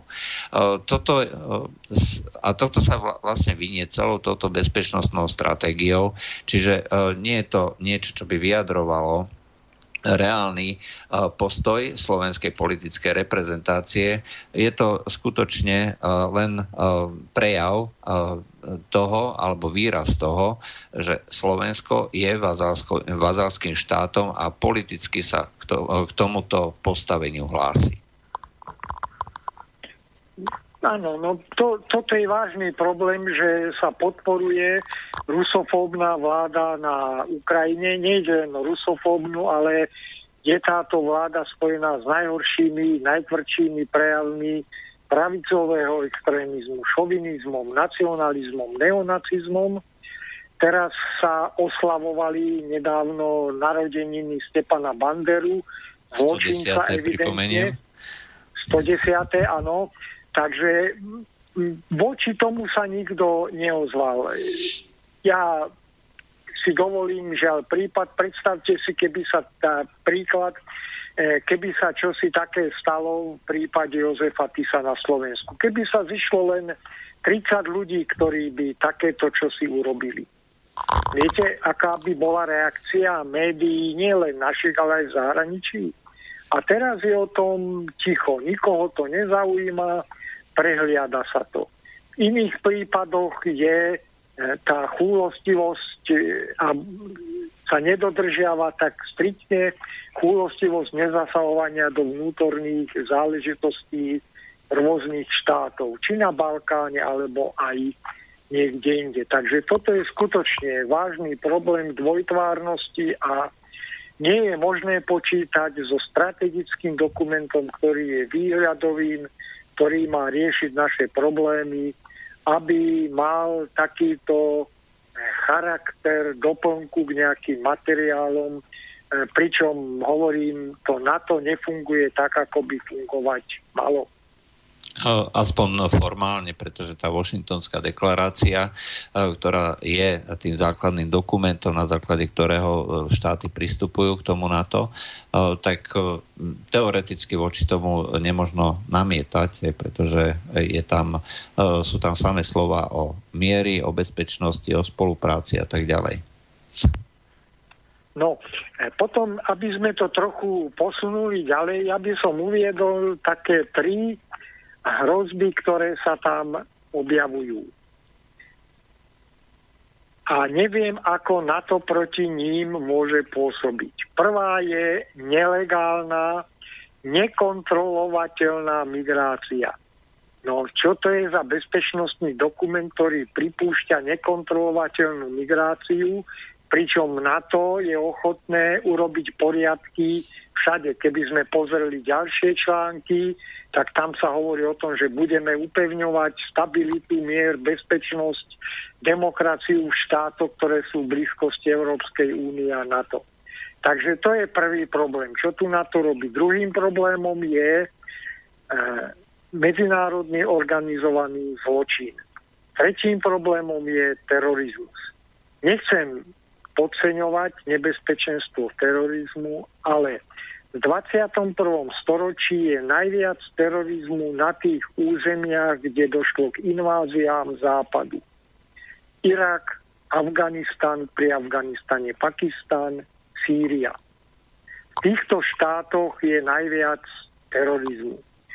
Potom, čo sa objavuje u nás, v Európskej únii terorizmus, ten je nebezpečný. Samozrejme, je hrôza, keď dojde k takejto nejakej akcii, ale to sú väčšinou akcie kriminálneho, patologického charakteru bez politického obsahu. To sa môže kdekoľvek stať. Až potom niekoľko hodín, dní za to médiá vypustia, áno, to islamský štát urobil, islamský štát sa k tomu prihlásil a Ďalšie také doplnenie, jedným z problémov USA a NATO je Afganistan, kde Američania vedú 17 rokov, už teda 18.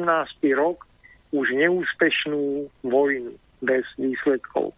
Pričom treba poukázať na to, že Taliban opäť nedá sa s ním súhlasiť, je to teroristická organizácia, krutá, bezohľadná, ale nerobí teroristické činy nikde mimo územia Afganistanu, po prípade Pakistanu a vyhlasuje, že ich bude robiť dovtedy, pokiaľ tam budú zahraničné vojska.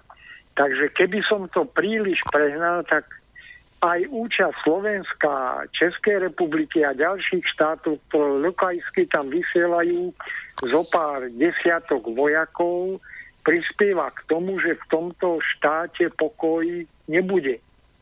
Viete, takže to je taký vážny problém, ako bojovať proti terorizmu a posledná poznámka k Afganistanu.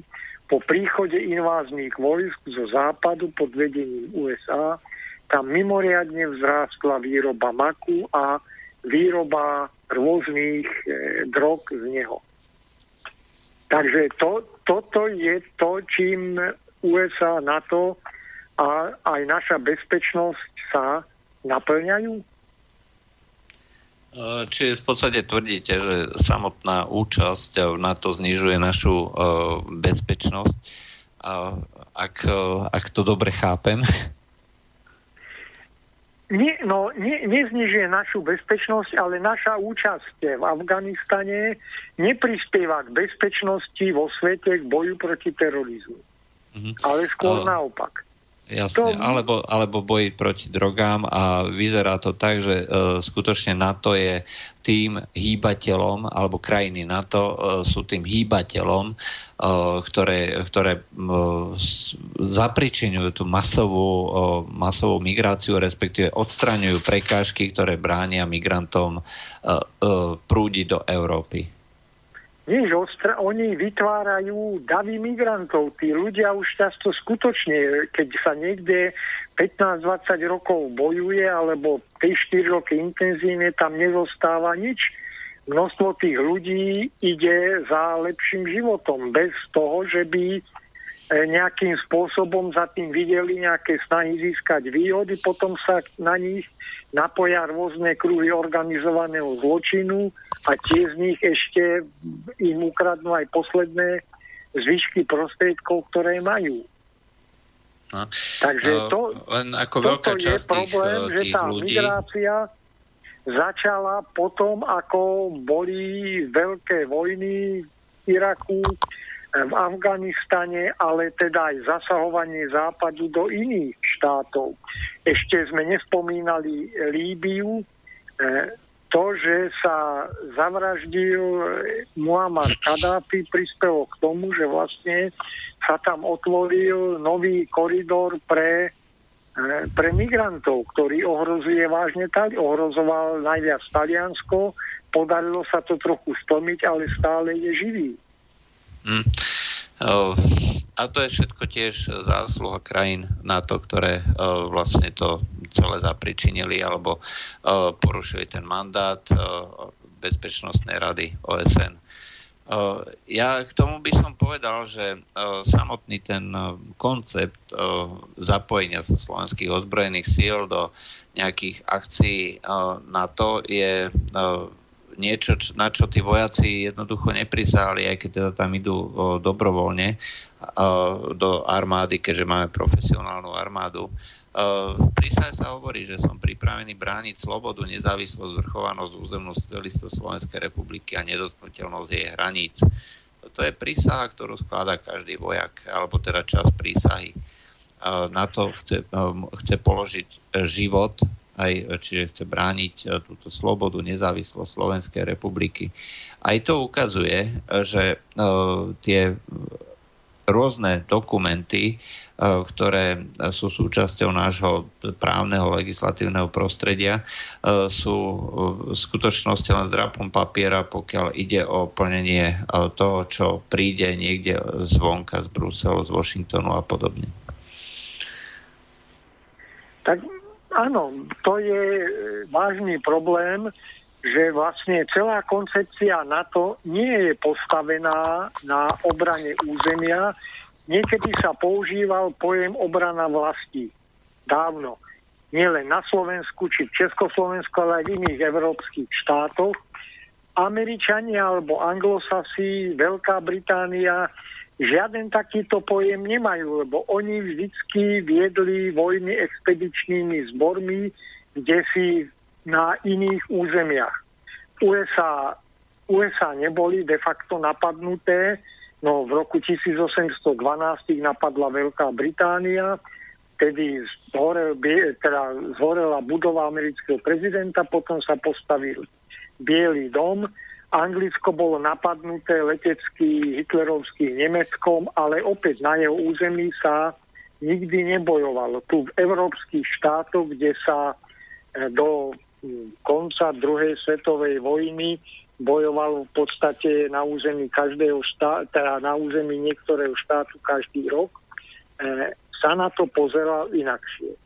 A na to vytvára z našej armády nie, alebo z našich ozbrojených síl nie sílu, ktoré, ktorá by mala brániť toto naše teritorium, ľudí, ktorí tu žijú, naše majetky, našu infraštruktúru, ale je pripravovaná na to, že pôjde niekde do sveta, aby tam šírila ďalej slobodu, demokraciu, ľudské práva.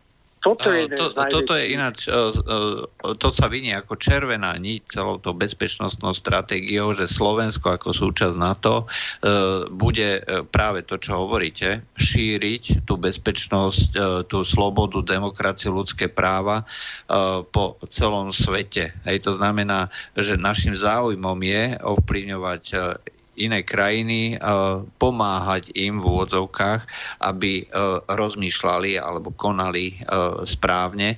A už aj v tej predchádzajúcej bezpečnostnej stratégii z toho roku 2005, kde sa spomínalo Rusko, Ruská federácia, tak už tam sa veľmi ako cynickým spôsobom E, deklarovalo, že e, Slovensko bude pomáhať e, rôznym demokratizačným procesom v Ruskej federácii alebo proste niečo, niečo v tomto zmysle.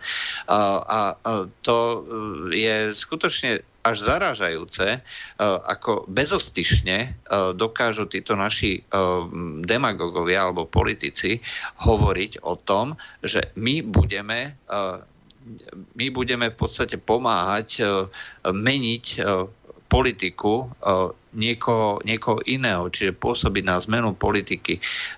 A toto je presne to, čo myslím, že väčšina sveta na, na tom západnom modeli šírenia tej tzv. demokracii nenávidia a neznášajú. Proste nikto si nepraje, aby mu niekto druhý diktoval, čo má robiť. Ale naša predstava je taká, že my na to máme jednoducho ako keby povolenie od, e, z hora, niekde z bo, od Boha alebo niečo podobné, že toto je náš, uh, náš model sveta, ktorý je jediný správny a o ňom sa ne, ne, jednoducho nebude diskutovať a sme povinní ho šíriť všade aj ozbrojenou cestou.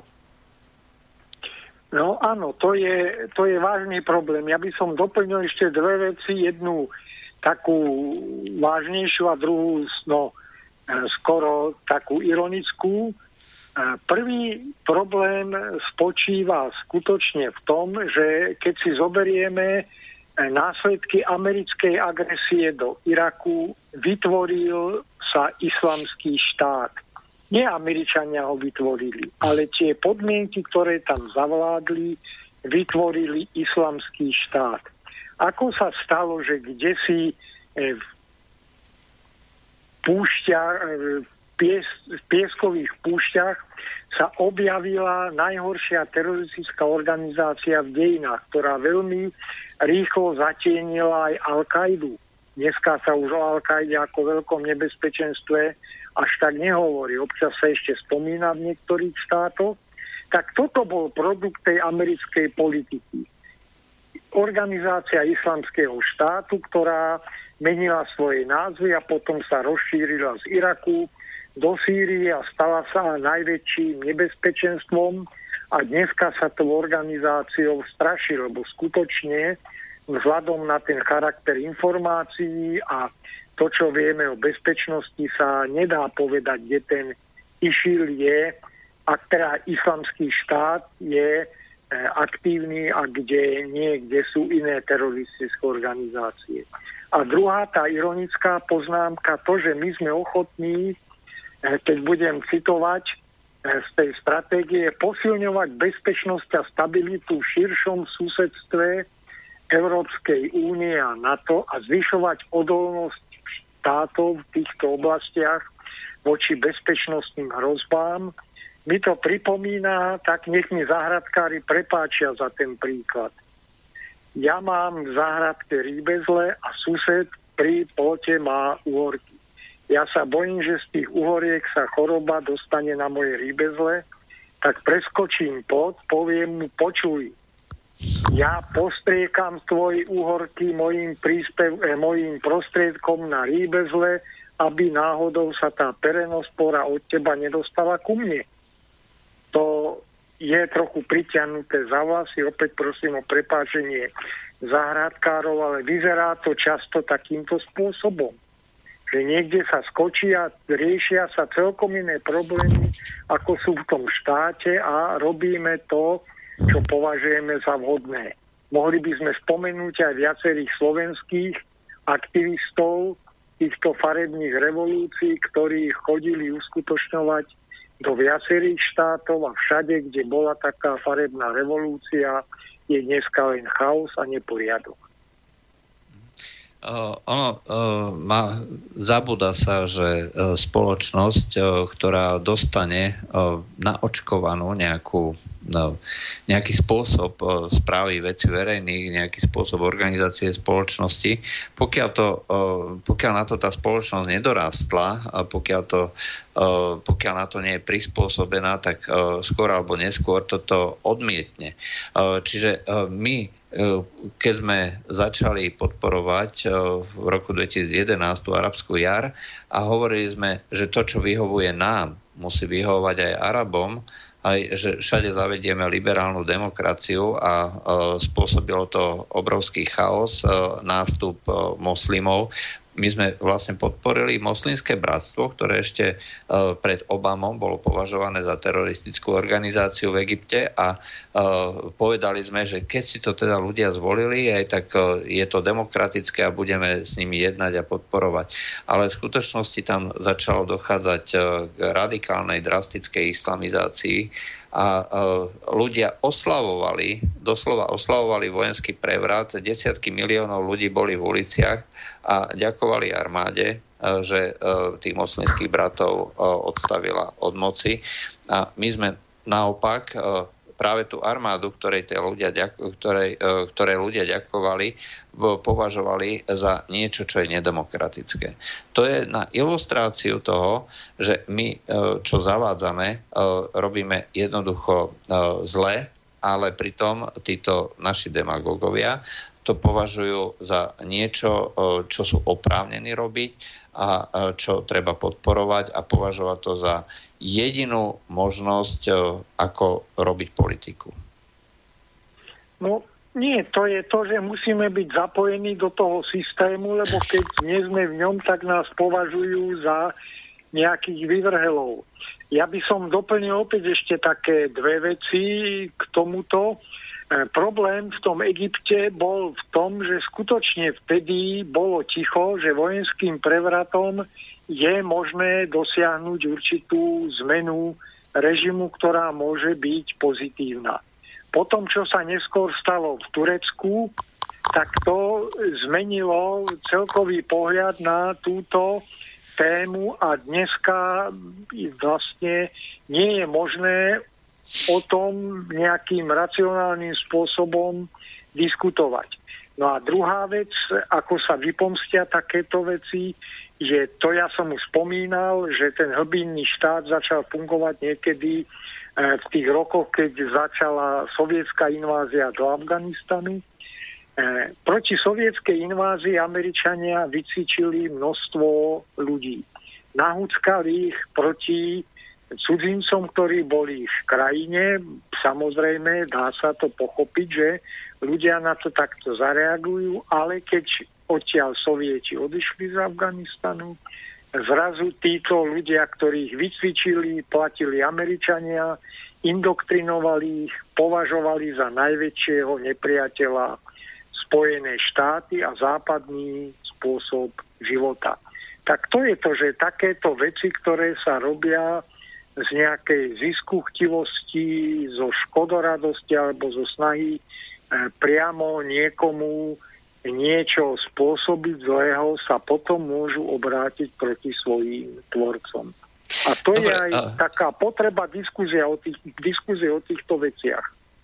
To znamená, že keď, keď to teda uzavrieme, tak v rámci tej bezpečnostnej stratégie, tým, že o tom nebola reálna, e, reálna verejná diskusia, e, vlastne diskutovali len tie hovoriace hlavy platené aj tak e, z jedného zdroja, tak tým pádom tá bezpečnostná stratégia je prázdny dokument, ktorý nemá v podstate pre Slovensko ako také žiadnu, žiadnu hodnotu. No tak nie, že nemá žiadnu hodnotu, je tam čas vecí, ktoré sú v poriadku, ale ako celkový dokument vyžaduje novú diskuziu. Tým ale, že tá diskusia nie je pripustená a sa ministerstvo zahraničných vecí vyjadrilo, že dokument sa už otvárať nebude, buď sa príjme alebo nepríjme, ako, ako to treba potom chápať? No tak treba to chápať tak, že moc si niečo presadila, ale fungovať to nebude, čo je v dnešnej politike neoliberálnej bežný zjav. To je nič výnimočné. Proste to znamená, treba to, to prijať. znamená, že očakávate, že keď ten bezpečnostný uh, dokument, alebo tá, teda ten dokument o bezpečnostnej uh, stratégii Slovenska príde do parlamentu, teda že bude uh, prijatý?